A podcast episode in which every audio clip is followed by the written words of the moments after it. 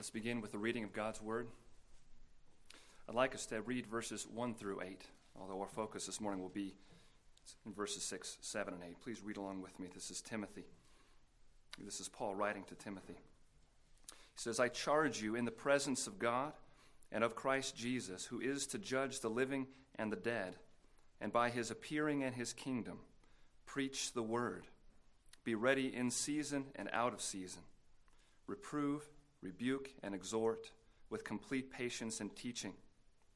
For the time is coming when people will not endure sound teaching, but having itching ears, they will accumulate for themselves teachers to suit their own passions, and will turn away from listening to the truth and wander off into myths. As for you, always be sober minded, endure suffering, do the work of an evangelist, fulfill your ministry. And our particular focus this morning. For I am already being poured out as a drink offering, and the time of my departure has come. I have fought the good fight. I have finished the race. I have kept the faith. Henceforth there is laid up for me the crown of righteousness, which the Lord, the righteous judge, will award to me on that day, and not only to me, but also to all who have loved his appearing. Would you pray with me? Father, we stop now and we ask you once again for your blessing, your guidance. We recognize both our complete need for your word and our utter reliance upon your Holy Spirit to receive it. And so, Lord, we ask those things of you. We ask confidently as your children. We know that you work for our good. We know that everything that you lead us through is for our sanctification and ultimately for your glory. And we thank you for putting your word in front of us this morning. We ask that you would bless it. In Jesus' name, amen. amen. Please be seated. Uh, turning to 2 Timothy, one of the things that I love about this book is we're finding Paul at the end of his life, and he puts on display for us some of the deep conviction that he has come to live his entire ministry out in light of. Uh, there are two things in particular that I think we see in Paul in the book of 2 Timothy that he lives with them joined hand in hand. Uh, and it is so difficult for us to do this. One of those things is that he lives and ministers always in the awareness of the union that he has with Christ. Uh, this drives so much of his thinking, his teaching, his ministry. Uh, let me just point that out to you for a moment in 2 Timothy. There are so many blessings he describes and exemplifies, as we'll see this morning, um, that he recognizes as only being possible in the context of union with Christ.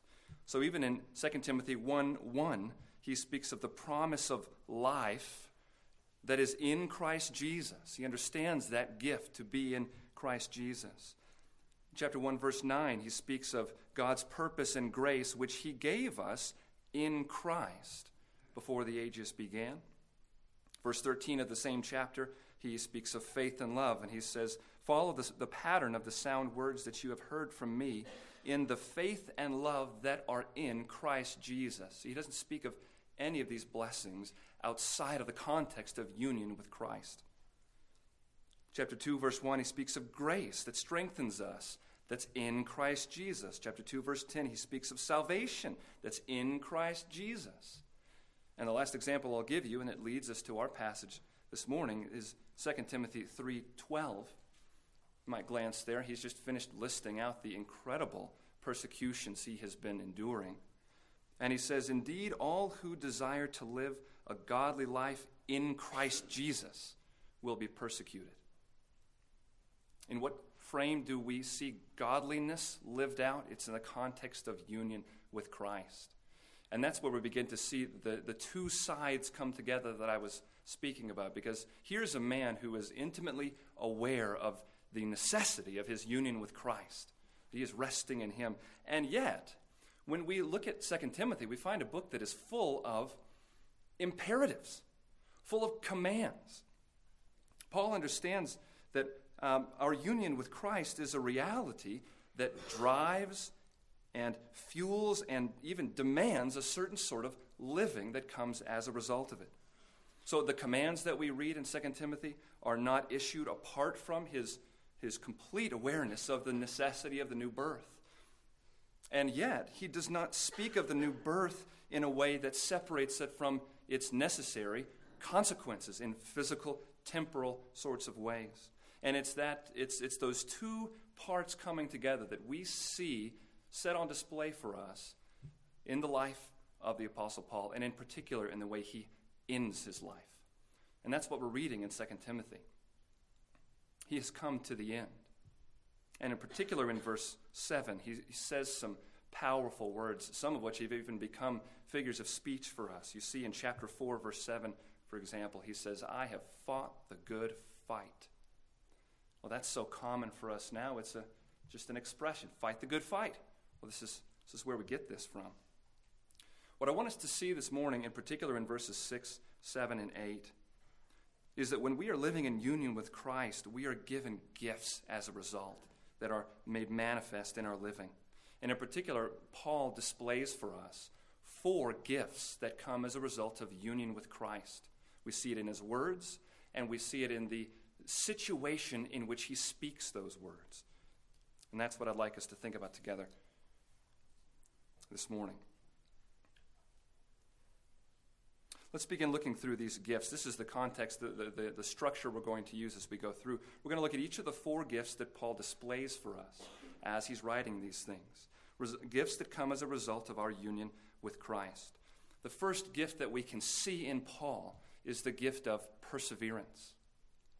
We see it in verse 6. Look at the setting of his life in which he's going to speak the words of verse 7.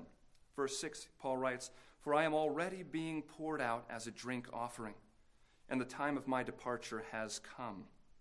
It has come. He knows it's not coming tomorrow because he's going to ask Timothy later in the letter to try to come visit him before winter time.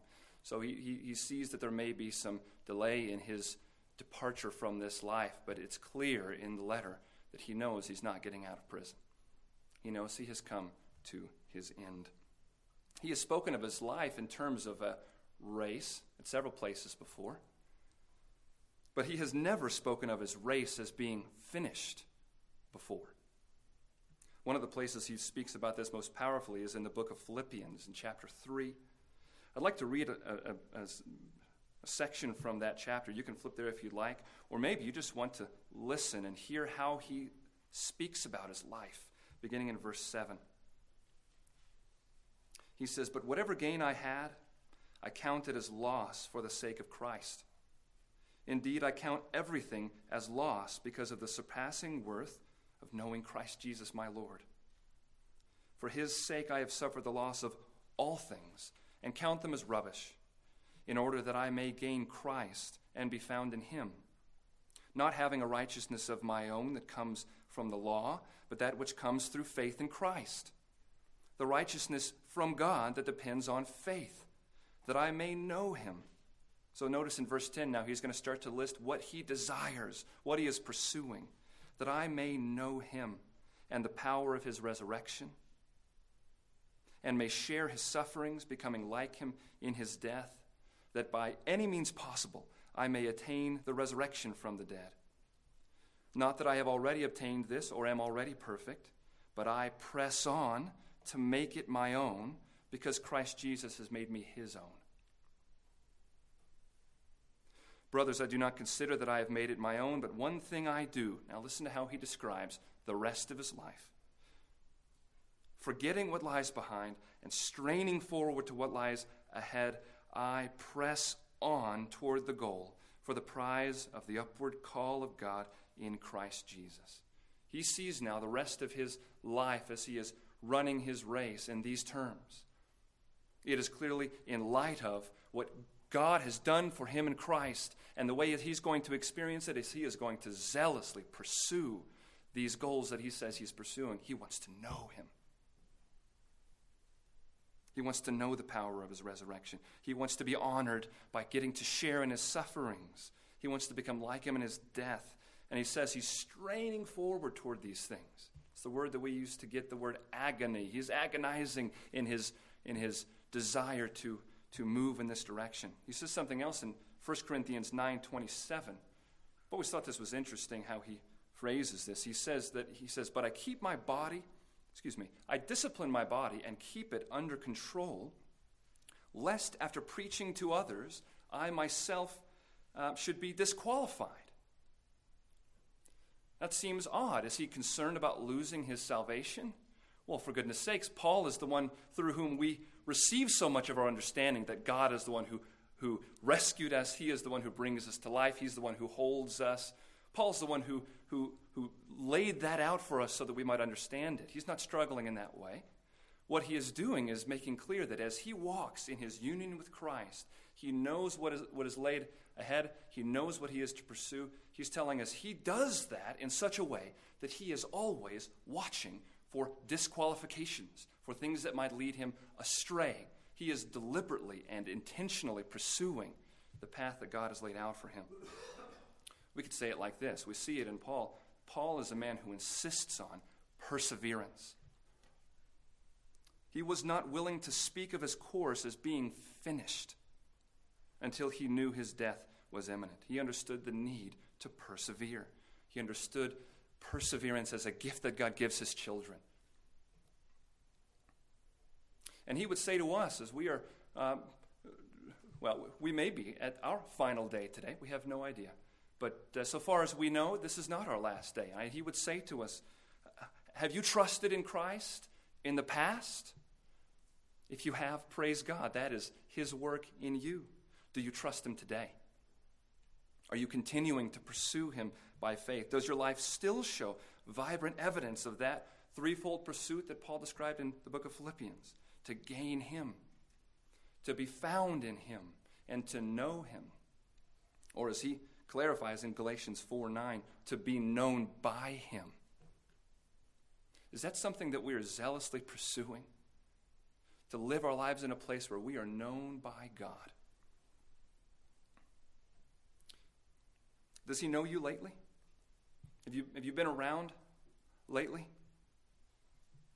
We have constant access to our Heavenly Father. Do you come to Him in prayer lately? Do you seek His face? Do you come to Him through His Word lately? He offers Himself up to us as we open His Word and we read. We are communing with our Father. He is speaking to us through the inspired text of Scripture. It cost the blood of Jesus to secure this sort of relationship. Does he know us lately? Are you in fellowship with his people, the body of his son? If you have been in the past, that is a blessed truth, but are you today? Are you now? Because you see, this battle doesn't end until you stop breathing. This pursuit is not over until we breathe our last. We have no right to live on the capital of the past as Christians. We are a people who pursue the Lord Jesus because he has pursued us. So, this is a gift that we can see in Paul as he's come to the end of his life. We, we see the perseverance that God grants his children set on display in his example. Another gift that we can see here through the person of the Apostle Paul is the gift of calling. When God takes an enemy and makes him his child, he grants him a calling for the rest of his life. A good finish is a difficult thing. Have you been discovering that in your walk with the Lord? That that path is not an easy path.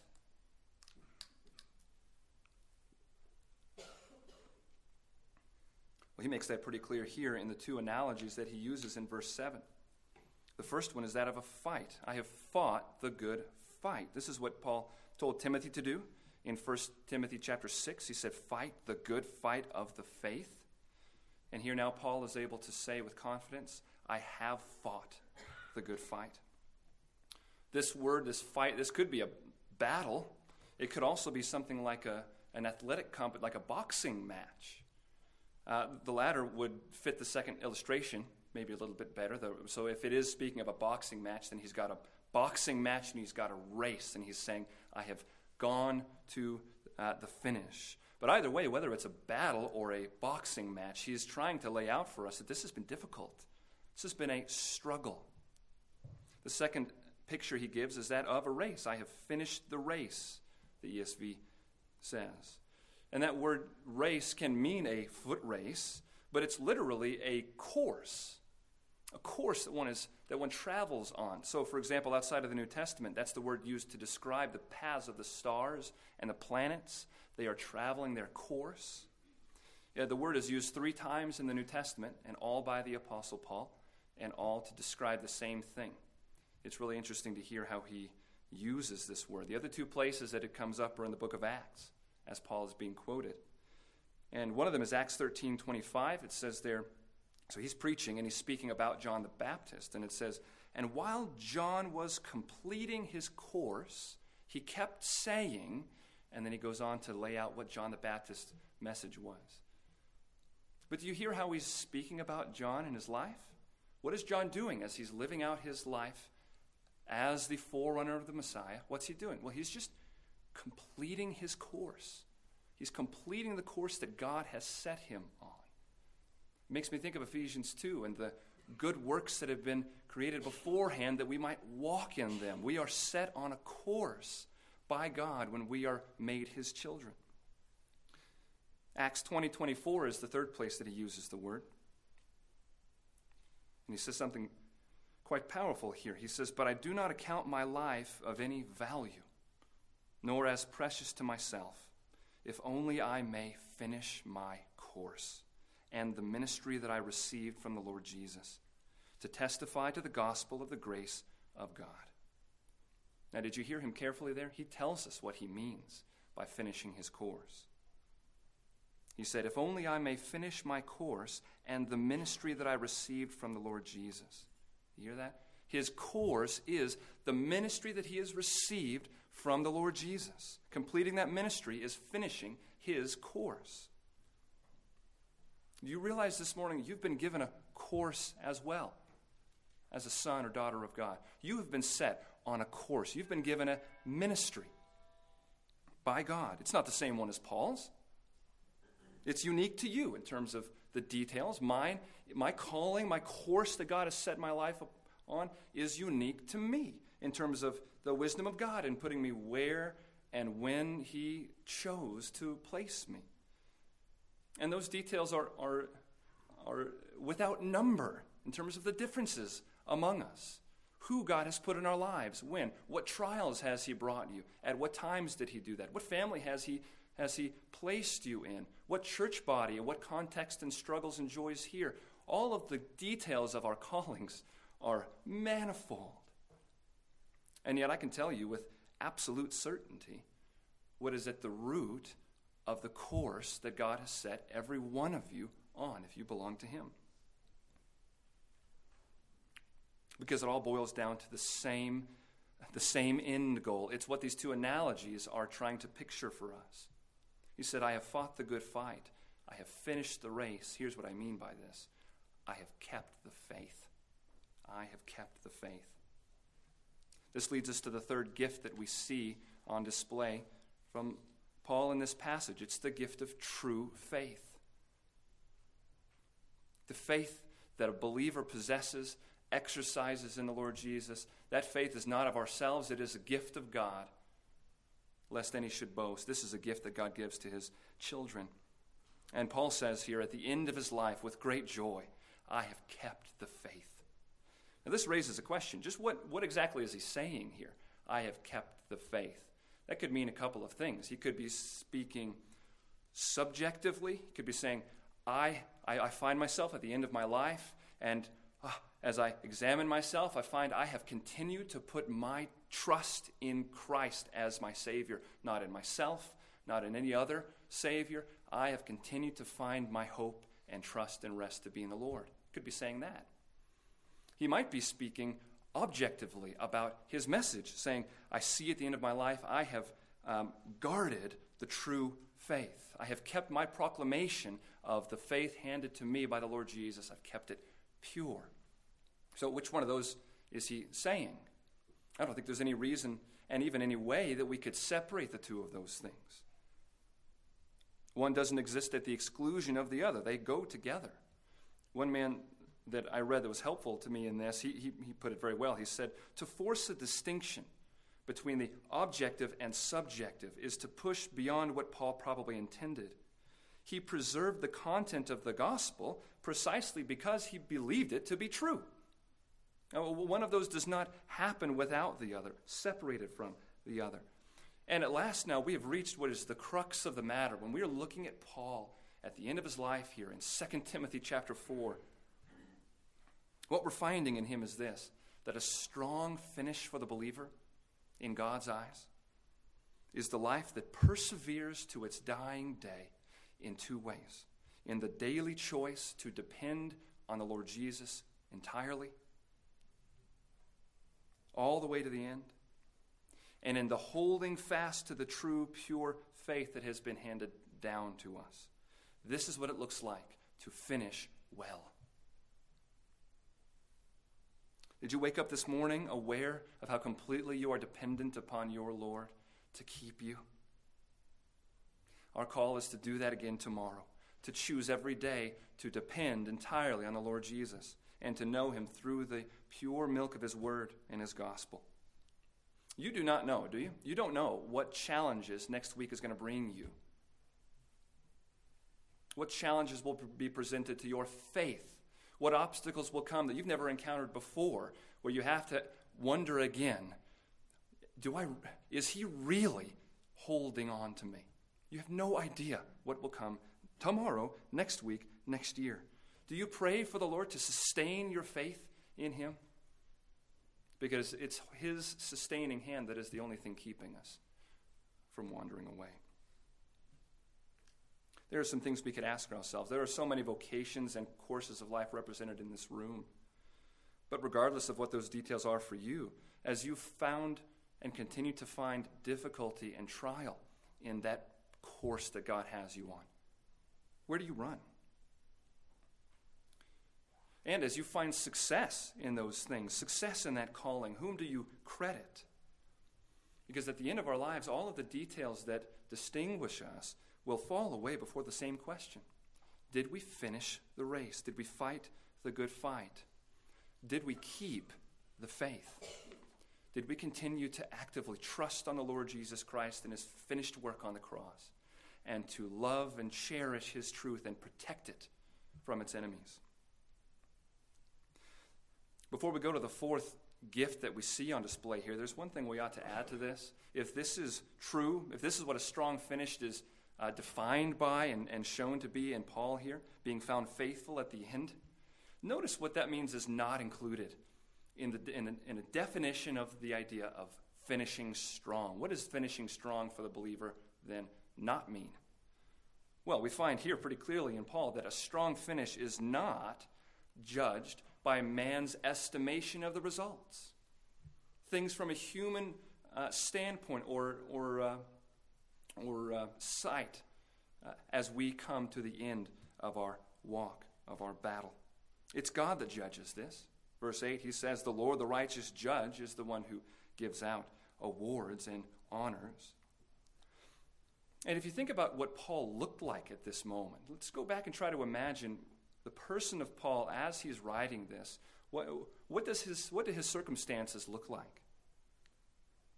Well, one thing that he would look like if we were there, we might be surprised to find the extent to which he is finishing alone. Just look down at verse 9. Do your best to come to me soon. For Demas, in love with this present world, has deserted me and gone to Thessalonica. Crescens has gone to Galatia, Titus to Dalmatia. Luke alone is with me. I say to you that when we hear him speaking there, we are hearing words of a sad man in a human standpoint. These are friends. He finds himself alone at the end of his long and difficult journey. The first one mentioned in verse 10, Demas. Demas, we've heard from him before. Demas has been with Paul for four years now. He was with Paul when he wrote the letter to the Colossians, when he wrote Philemon. Paul called him his fellow worker. And now he has to report that Demas has fallen in love with this present world and has left him. Interesting, same word used in verse 8 that says that God will award all who have loved his appearing. He says, Demas has loved this present world. Down at verse 16. Get more of a sense of this. At my first defense, no one came to stand by me, but all deserted me.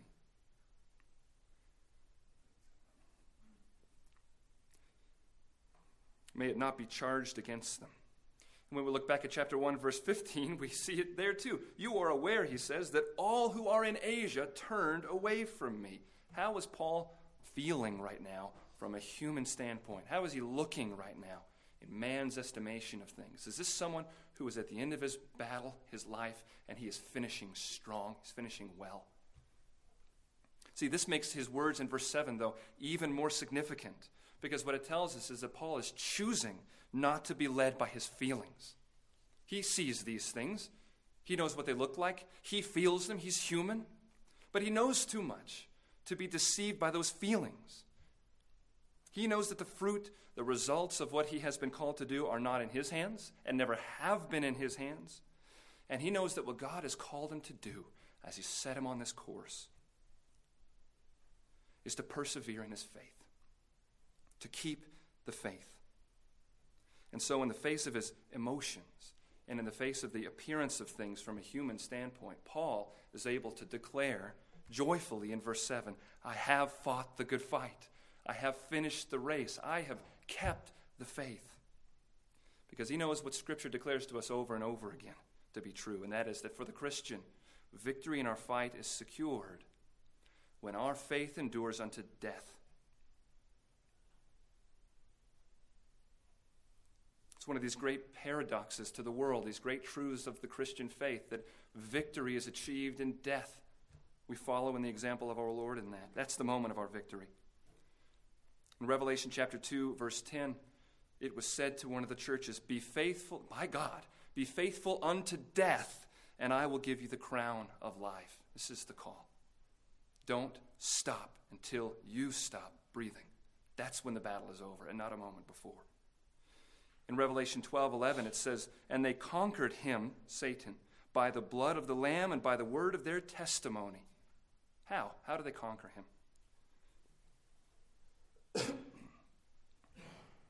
They conquered him by the blood of the Lamb and by the word of their testimony, for they loved not their lives even unto death.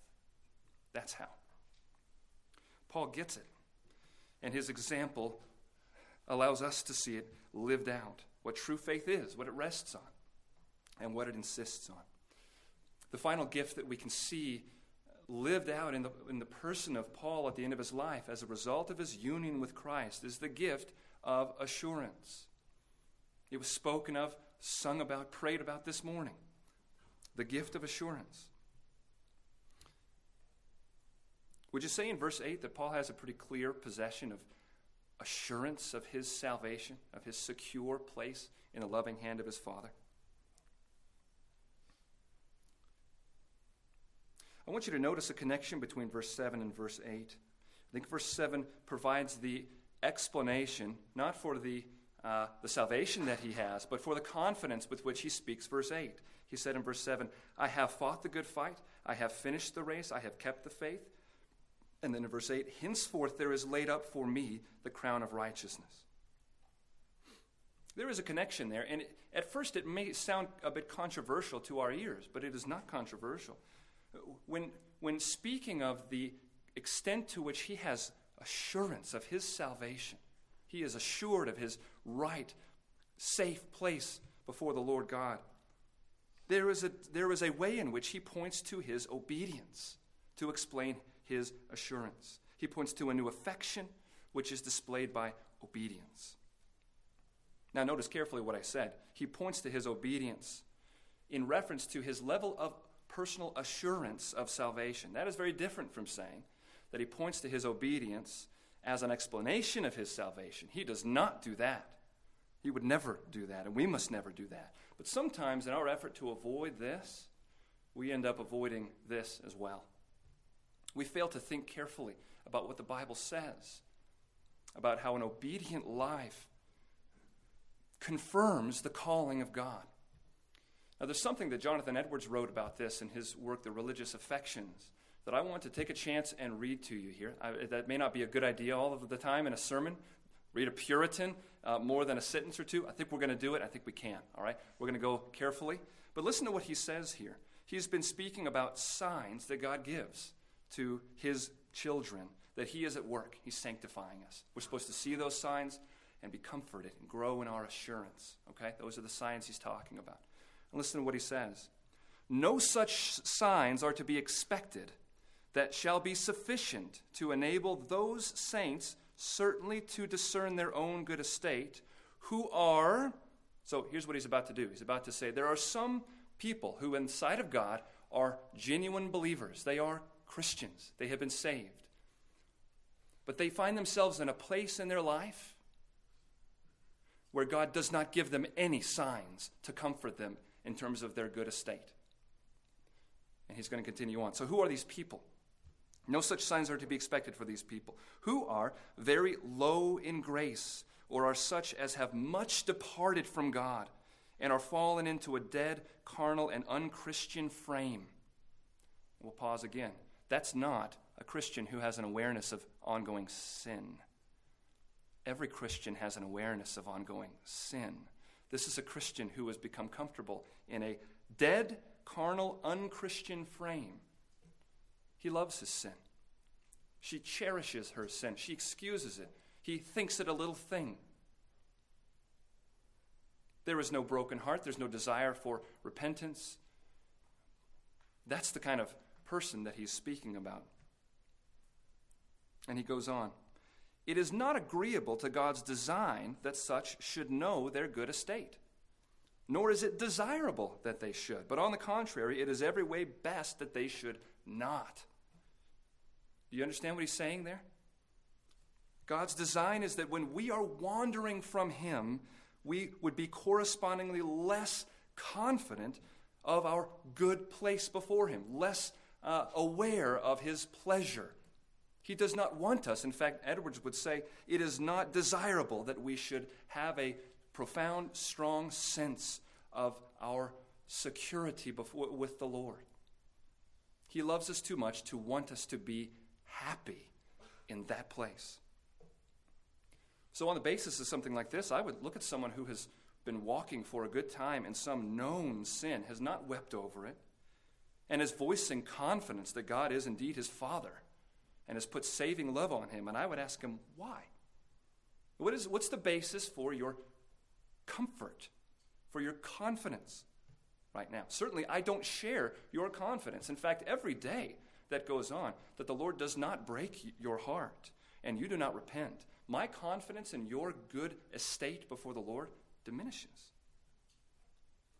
Assurance of our salvation is a gift granted to us by God.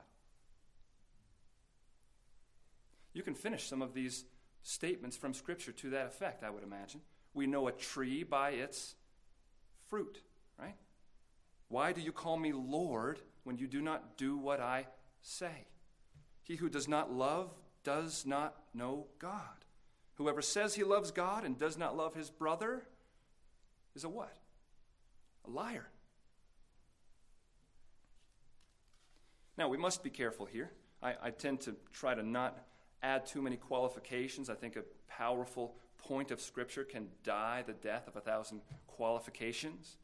But there are some qualifications we should make here because assurance is such a such a personal arena. So let's just say a couple of things. We are not saying that the presence of sin in our lives should lead us to lose our assurance of our right, good place before the Lord. James tells us that we all stumble in many ways. 1 John 1 8 says, Whoever says he has no sin is deceiving himself. One man that I love to read, uh, John Frame, he says something very helpful here. The continuing presence of sin should not discourage us because God does not promise to make us sinlessly perfect in this life. But He does promise growth in grace, growth in holiness. We're also not saying that our assurance in a fundamental way rests on our obedience. Our assurance in a fundamental way rests on the, the fact that we serve a God who keeps his promises. That's what provides the basis of our comfort and steadfast joy and assurance of our safety with the Father. But the, the clarification that we see in the person of Paul here, as he points to his ongoing obedience up until the end, is simply to stay balanced by remembering that my experience of assurance is a gift from God. In fact, the Westminster Confession acknowledges that at times God will purposely remove assurance as an act of testing and growing his children. It's a gift.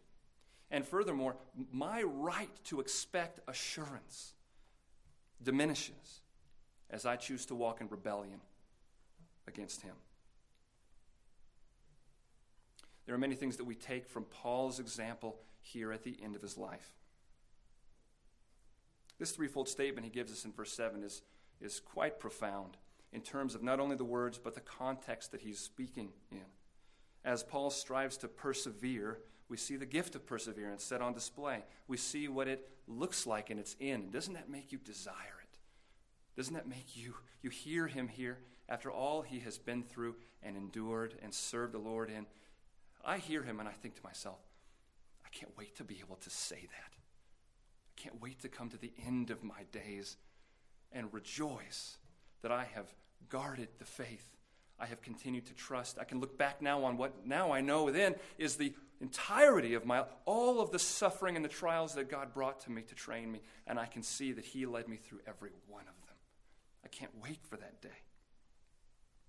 We're reminded that as new creatures now, we are set on a course of life by God. It's a course that looks different for every one of us, and yet it's a course that defines success in terms of keeping the faith. Not in terms of the multitude of criteria that man would offer. How, how, what does it look like from a human standpoint to end well? Oh, the list goes on. We know that is not the list by which God would have us to think. His statements clarify for us that finishing well is defined by having the faith and keeping the faith, fighting for the supremacy of Christ in my life and a complete dependence upon Him. And His words provide us with an example as to how we are to think about the basis of our assurance of our salvation. This is a great joy to us because our hope is fixed in the same place that Paul's hope was fixed. His hope and our hope it's all fixed on the sure blessings that come as we exist in union with Christ. That's the framework in which he lived and wrote. It's the, the framework in which all of these gifts are experienced. And along with Paul, we await the coming of the Lord Jesus eagerly, who comes with the crown of righteousness to give to all who have loved his appearing. Would you pray with me?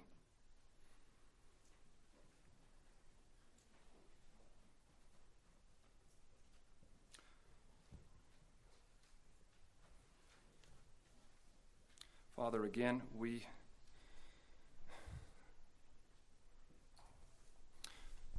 we seek to praise you together as a people here. We are so richly blessed at your hand.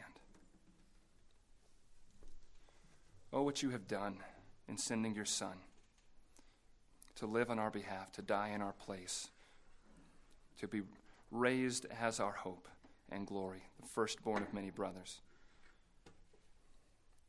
We thank you for what you've done. We see it, Lord. We confess to you that we see your, your goodness in all things.